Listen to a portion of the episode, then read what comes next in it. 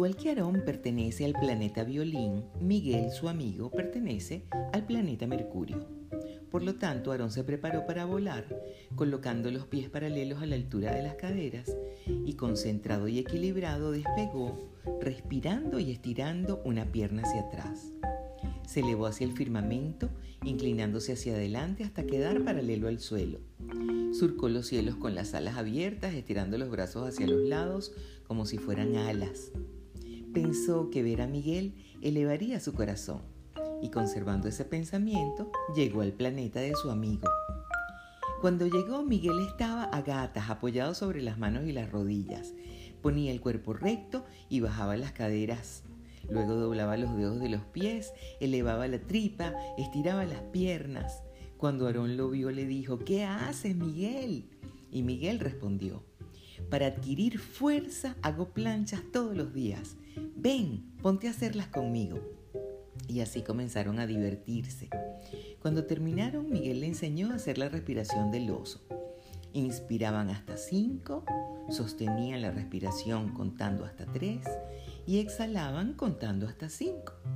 Lo hicieron varias veces y descubrieron que eso les quitaba el cansancio. Eso los motivó a aprender uno del otro. Si en el planeta violín todo se hace al revés, en el planeta Mercurio todo se hace en pares. Y así se turnaron para enseñarse mutuamente y hacer juntos lo que cada uno quería. Ya organizados, Aarón dijo, pongámonos de espalda, espalda con espalda. Y lo lograron. Miguel dijo, espalda con espalda pero sentados. Luego pusieron música alegre y Aarón dijo, vamos a gatear juntos. Y Miguel dijo, ahora a rodar juntos. Y se escuchaban las risas en todos los rincones del planeta. Luego, Aarón inventó un juego fenomenal. Comenzó a nombrar diferentes partes del cuerpo de tal manera que solamente esas partes toquen el suelo. Y para que Miguel lo hiciera decía, un pie y un pulgar. Ahora, una rodilla y un codo. Ahora, las dos rodillas y solo la tripa. Las risas y la diversión se apoderaron de los dos.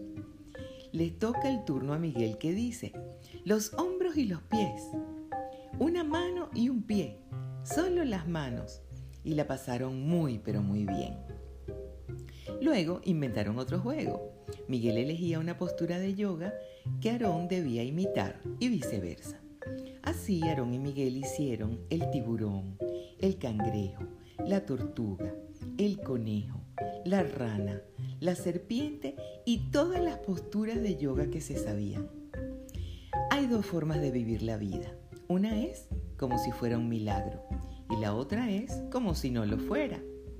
Aarón y Miguel sabían eso, por eso disfrutaban tanto. Luego hicieron una lista de fenómenos naturales, como el tormenta, nubes, arcoíris, olas, el fuego, y trataron de hacerlas con el cuerpo. Las que no podían, las dibujaron.